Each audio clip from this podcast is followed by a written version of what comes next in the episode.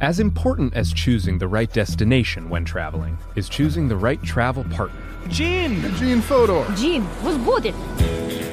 But be careful, because the worst trips result when two partners have two different agendas. The CIA really need your help, Gene. Freeze, Americano! Huh? Oh.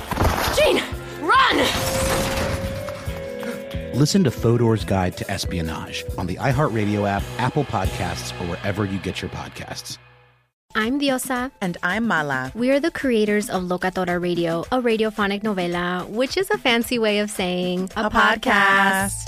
Welcome to Locatora Radio, Season 9. Love at First Listen. We're older, we're wiser, and we're podcasting through a new decade of our lives. This season, we're falling in love with podcasting all over again and getting to the heart of our stories. We're going places we've never gone before, and we're bringing you along with us. With new segments, correspondence, and a brand new sound. Season 9 is kicking off with an intimate interview with Grammy Award winning singer songwriter Natalia Lafourcade. What's giving you hope right now? Well, when I see what music does to people, it gives me a lot of hope. If you liked Locatora before, you're going to love season 9. Subscribe to our show and you'll see why Locatora is your prima's favorite podcast. Listen to Locatora Radio as part of the My Cultura Podcast Network, available on the iHeartRadio app, Apple Podcasts, or wherever you get your podcasts.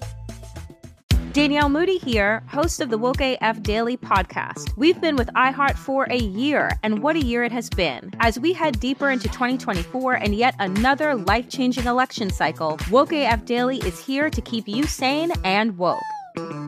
Make Woke AF Daily your podcast destination for 2024 election news and analysis. Listen to Woke AF Daily Season 5 on the iHeartRadio app, Apple Podcasts, or wherever you get your podcasts something that makes me crazy is when people say, well, I had this career before, but it was a waste. And that's where the perspective shift comes that it's not a waste, that everything you've done has built you to where you are now. This is She Pivots, the podcast where we explore the inspiring pivots women have made and dig deeper into the personal reasons behind them. Join me, Emily Tish Sussman, every Wednesday on She Pivots. Listen to She Pivots on the iHeartRadio app, Apple Podcasts, or wherever you get your podcasts. This Day in History class is a production of iHeartRadio.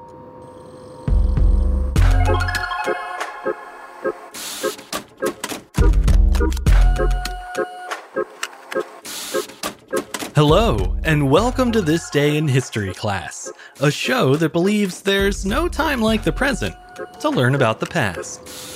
I'm Gabe Luzier, and in this episode, we're taking a trip back to the early days of the personal computer a time when hardly anyone knew how to use one, but just about everyone was itching to try.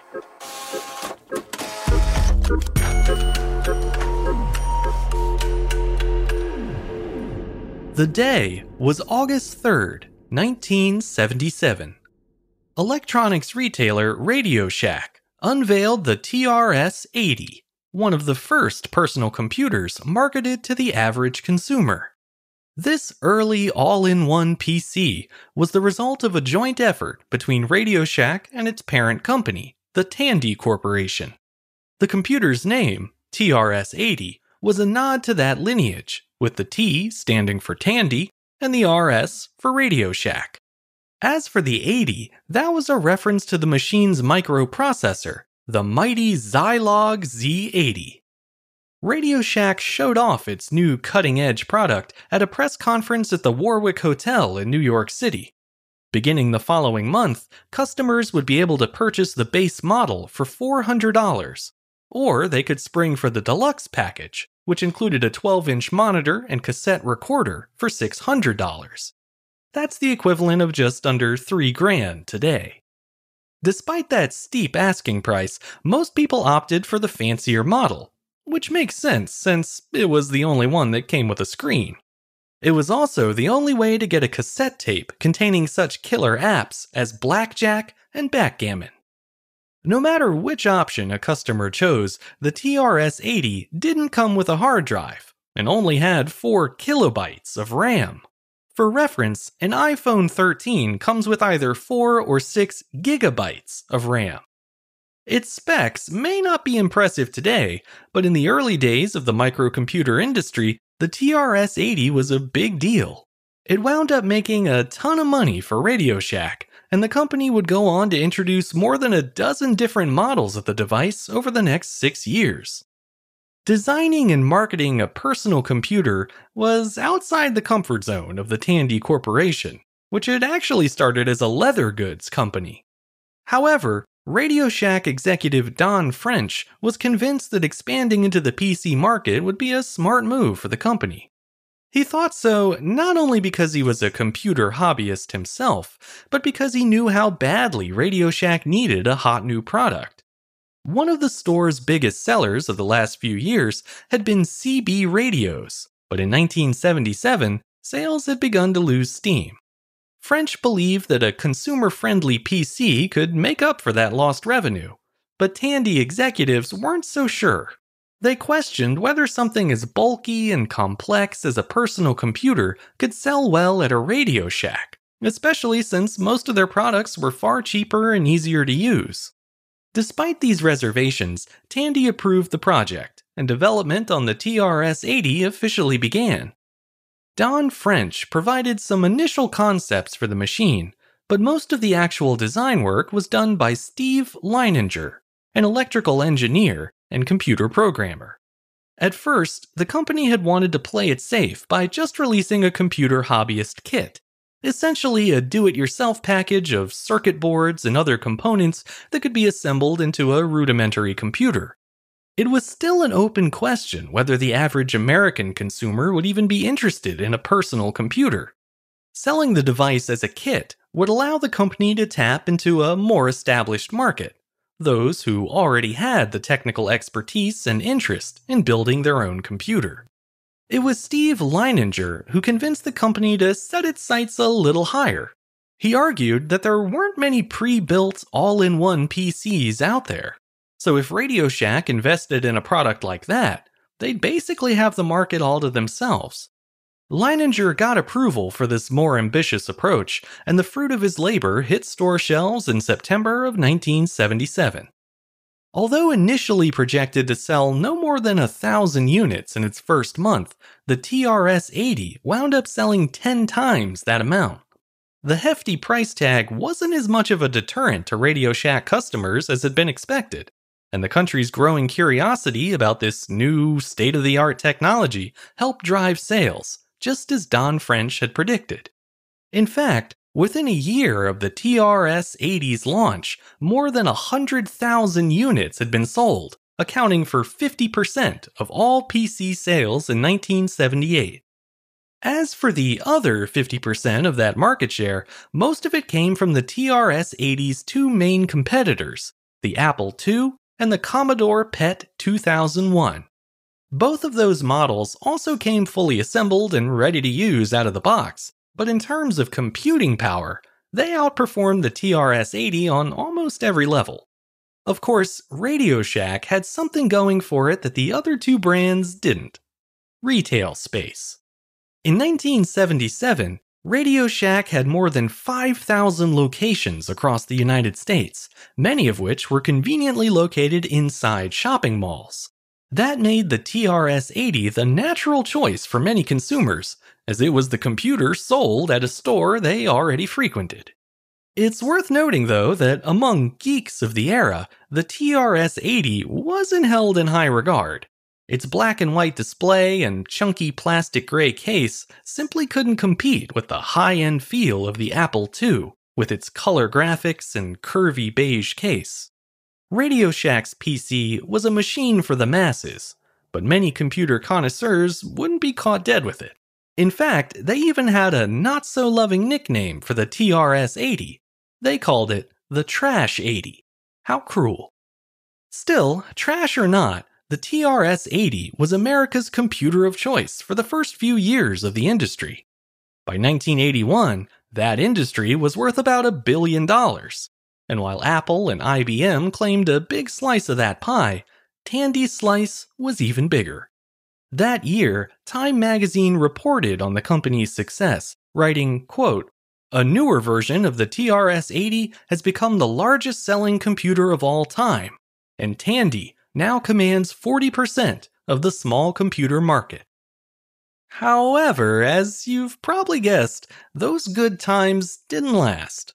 The tech market proved a little too fast paced for Tandy to keep up with, and the competitors it had kept at bay for several years eventually claimed its share of the market. It's now 40 years later, and Tandy, the TRS 80, and Radio Shack are all things of the past. The effect they had on human society is still with us, though. After all, the TRS 80 was the brand that helped make computing approachable and intuitive for the average person. In that sense, it helped pave the way for the world we live in today, where almost everyone now has a personal computer in the palm of their hand. So while computer geeks may have dismissed it as trash back in the day, in terms of cultural impact, it was a real treasure. I'm Gabe Luzier, and hopefully, you now know a little more about history today than you did yesterday. You can learn even more about history by following us on Twitter, Facebook, and Instagram at TDIHC Show.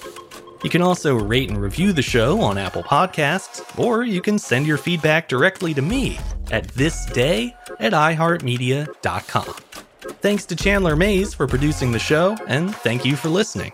I'll see you back here again tomorrow for another day in history class.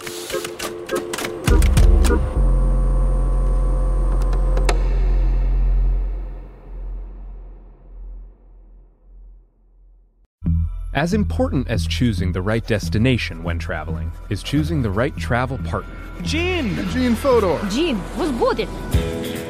But be careful, because the worst trips result when two partners have two different agendas. The CIA really need your help, Gene. Freeze, Americano! Gene, run! Listen to Fodor's Guide to Espionage on the iHeartRadio app, Apple Podcasts, or wherever you get your podcasts. I'm Diosa. And I'm Mala. We are the creators of Locatora Radio, a radiophonic novela, which is a fancy way of saying a, podcast. Welcome to Locatora Radio, Season 9. Love at first listen. We're older, we're wiser, and we're podcasting through a new decade of our lives. This season, we're falling in love with podcasting all over again and getting to the heart of our stories. We're going places we've never gone before, and we're bringing you along with us. With new segments, correspondence, and a brand new sound. Season 9 is kicking off with an intimate interview with Grammy Award winning singer songwriter Natalia Lafourcade. What's giving you hope right now? Well, when I see what music does to people, it gives me a lot of hope. If you liked Locatora before, you're going to love season 9. Subscribe to our show and you'll see why Locatora is your prima's favorite podcast. Listen to Locatora Radio as part of the My Cultura Podcast Network, available on the iHeartRadio app, Apple Podcasts, or wherever you get your podcasts. Danielle Moody here, host of the Woke AF Daily podcast. We've been with iHeart for a year, and what a year it has been. As we head deeper into 2024 and yet another life changing election cycle, Woke AF Daily is here to keep you sane and woke. Make Woke AF Daily your podcast destination for 2024 election news and analysis. Listen to Woke AF Daily Season 5 on the iHeartRadio app, Apple Podcasts, or wherever you get your podcasts. Something that makes me crazy is when people say, well, I had this career before, but it was a waste. And that's where the perspective shift comes that it's not a waste, that everything you've done has built you to where you are now. This is She Pivots, the podcast where we explore the inspiring pivots women have made and dig deeper into the personal reasons behind them. Join me, Emily Tish Sussman, every Wednesday on She Pivots. Listen to She Pivots on the iHeartRadio app, Apple Podcasts, or wherever you get your podcasts.